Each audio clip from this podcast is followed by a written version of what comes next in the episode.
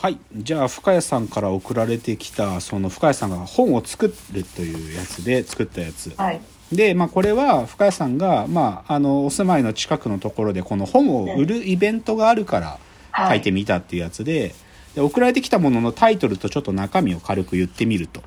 はい。一つ目が「移動」という作品うん。でこれは深谷さんが、まあ、今まで埼玉で生まれて大学生になって仙台行ってうん。で大学の時間が終わってもう一回一回埼玉に帰ってきてで今現在は出稼ぎとして岩手に行ってるっていうこの空間的移動とうん。それと、まあ、心の動きというのをまあ書いているもののエッセイですね。で次が「その時私を救ったのは」というこの「救ったのは」の漢字の「救うが」えっとスープを尺ですくうのすくうですか？うんっていうやつで、で、これはどちらかというと、まあ、その、どちらかというと、なんか深谷さんが、こう、作品や、なんか喫茶店とか、そういうもので、なんか、なぜそれが居心地がいいのかとか、それが私にどう響いたかっていう、ある意味作品を通して自分の心の動きを書くっていうのがそれですよ。うん。はい。で、次のやつが、モラトリアムリポートっていう作品で、で、これは、まあ、本当に深谷さんが、まあ、大学生になってからずっと感じているモヤモヤたるものを、うん。なんか、まあ、ある意味それが自分の、もう、逃れない衝動なのかもしれないみたいなことをね、うん。多分書いていて。で、それがなんかこう、なんかどういう、このモヤモヤとどう付き合っていくかっていうのの、ある意味言語化ですよね。このモラトリアムリポートというのは。で、最後がそういう、まあ、ある種の春巡を、まあ、メビウスの輪という作品で、これはなんか帯状になってるんだけど、こう、折るとぐるっと表裏に書かれてぐるっとつながっていて、はいある意味そある意味でのそのモヤモヤの春巡の循環の構造を文章としても構造としても表現するっていうのがこれですよね。はい。まあ、こういう4作品ですと。でなんかまずまあなんていうのかな4つ作品があるから総じてそれを何が書きたかったのとかいうのはなんか変な質問なんだけどはい。どういうなんかね自分の中での思いで、うんかのかの書こうっていう行為ですよねそれが何だったかっていうのは何なんですかね、なんか、そうさっき言ってたように大学時代からずっと持ってたモヤモヤをうん。ちゃんと文章にしたことはなかったので、うん。なんかそれがあるのか、そのモヤモヤが、なんていうか、さまつなもので本当はないかもとかってずっともやも、そこにはもやもやしていたうん。ものを実際書いてみようと思ったのが一個と、うんでも本当のきっかけとしてなんかほん書きたいっていう気持ちが最初にあってそういうチャンスっていうかうん。イベントを探したっていうよりは、うん。そういうイベントのお誘いが舞い込んできて、うん。じゃあそこに乗っからせてもらおうっていう文章でしたかね。だ本当タイミングって感じですか、うんうん、きそうでした。だだから吉川幸雄に僕と同じようにはい。本書いてみたらとか言われたんでしょ、はい、それちょうど1年前に言わあれてて1年前に言われてたずっとええみたいな思ってたんですけど、うん。たまたまそういう機会がやってきて。ああ機会がやってきたから、はい。まあだからタイミングって感じっすよね、うんまなるほど。まあそのでまあそこでね深谷さんからその僕まあよ読んでみたいというので深谷さんがその油紙のような紙に入れて送ってきてくれたわけですよ。そう4つが入ったやつをね。で、まあ、読んだ時に僕のまあなんていうかな。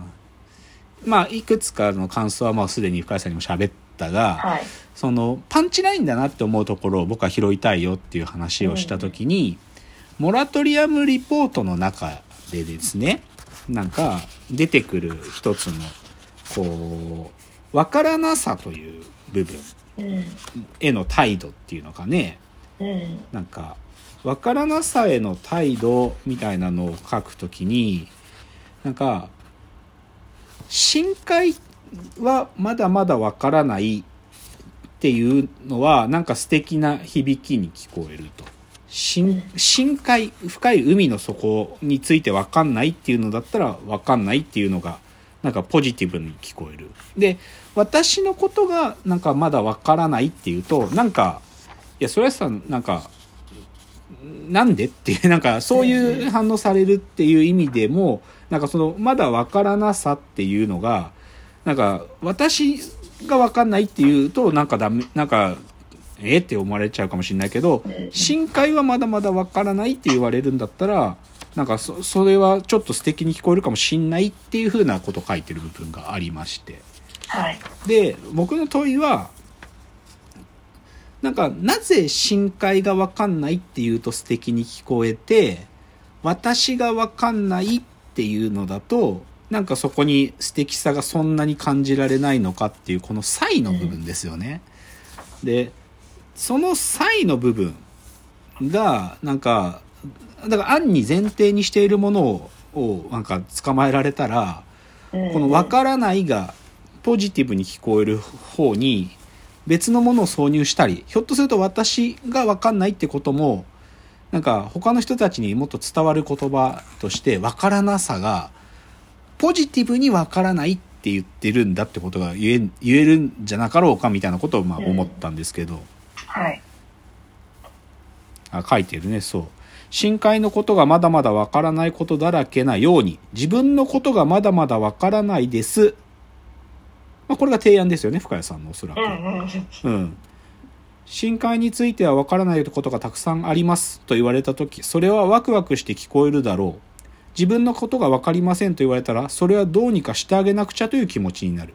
閉じた目を開いてあげなくちゃと思ってしまう。ででこんなのはどうだろうかと深海のことがまだまだ分からないことだらけのように自分のことがまだまだ分からないです。これはちょっと少し素敵に聞こえる。うんこのこうですよねこういうことを言うわけだけども、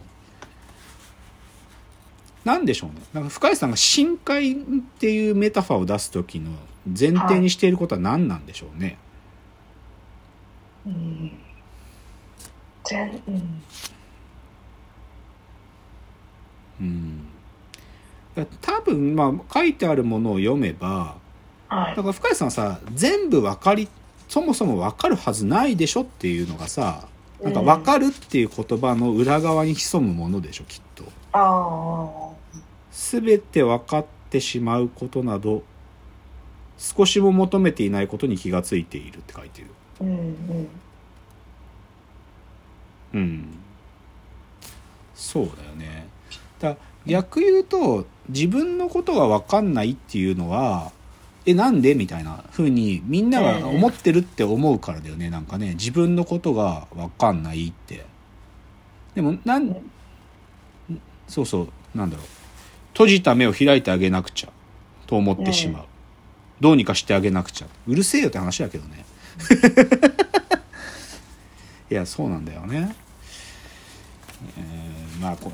実はこのチャプターねさっき撮った後もう一回撮り直してるから僕は同じ話することにためらいがあるんだけどちょっとあえて同じ話しますね。ちょっと実はとさっき撮った瞬間に切れ切れちゃっててだけどちょっとさ実はもう一回話して言うとはい。あの早稲田の授業で今僕は4回目を今週終わらせてでその4回目の授業結構良かったんだよと。まあ気合鬼門だなと思ってたからそれなりに準備もしたしでそこで僕は学生たちにこ今日の授業の中の最大の問いはっていうのを言ったんだけどそれが世界と言葉まあ言語って言ってもいいんだけどうん世界と言葉ってどっちがでかいと思うかうん。っていう問いをしたわけ。はい。で、で、で、科学と芸術っていう授業だから、芸術っていうのは、その僕らのが世界のことを、まだまだ全然分かってない、そのわ世界の分かってなさを僕らに示してくる。触れられてない世界を僕らに見せてくるっていう意味で芸術はそういう役割を持つんだと言ったうん。だよね。で話の半分はこうで、ってことは、世界の方がでかいと思わせつつ、いや違うんだっていうのが授業の講談で、言葉の世界っていうのもむちゃでかいと。その言葉っていうのは言葉について言葉で言明するっていうことができるから、もう青天井、そこが打てないくらい、まあ天井なのかそこなのかどっちなのかはっきりせえっていうぐらいだけど、でもそれくらい言葉っていうのは広がりがあって、言葉の世界も飽きれば世界と同じなのかも比較できないぐらいでかい。つまり世界と言葉が重なり合ってるのなんか本当にちょっとだけでそっから先の震源っていうのは果てしなく広いんだって話をしたんだよね。でこれめちゃくちゃ学生たち刺さりに刺さってなんか質問もめちゃくちゃ出たし今まで3回やってた話がそういうことだったのかみたいな感じで盛り上がったんだよ。でで深谷さんのさっきの、えっ、と深海と自分のことの話にパラフレーズすると僕はどっちかというと深海の話は世界の方の話をしてて、えーと、自分のことの話は言葉の世界の話にある種対峙できるなって思っててだから分からなさって多分どっちも分かんないんだよ正直言うとどっちも分かんない。でどっちも分かんないんだけどまあ、これ実はさ、授業のさ、来週の結論で一番超うまく言わないと伝わりきらないなと思ってるとこなんだけど、はい、でも、世界の深淵さのたに触れるためには、僕らが持ってる言葉の奥深さを使わなきゃ言葉の、あ、世界の深淵さには触れられないし、逆に言葉の深淵さに触れるきっかけとして世界の深淵さを使うってことすらあって、ある意味もたれかかってんのよ。なんかこの、どっちものわからなさが、こう。っていう意味では、この二つは完全に、直輸で比喩にできるくらいには、僕は同じわからなさではないんだけど、でもこう、混ざって、もたれかかってるわからなさだなって僕は思っていて、っていう理屈が来週乗っかって、終幕するんだけど、授業が。でも僕は、その深谷さんのモラトリアムリポートの深海のように私のこともまだまだわからないっていうのを直輸で繋いでるように見せつつ実はこれはもたれかかり合いを喋ってるんじゃないかなというふうに解釈したというのがなんか僕の解釈です。じゃあ次。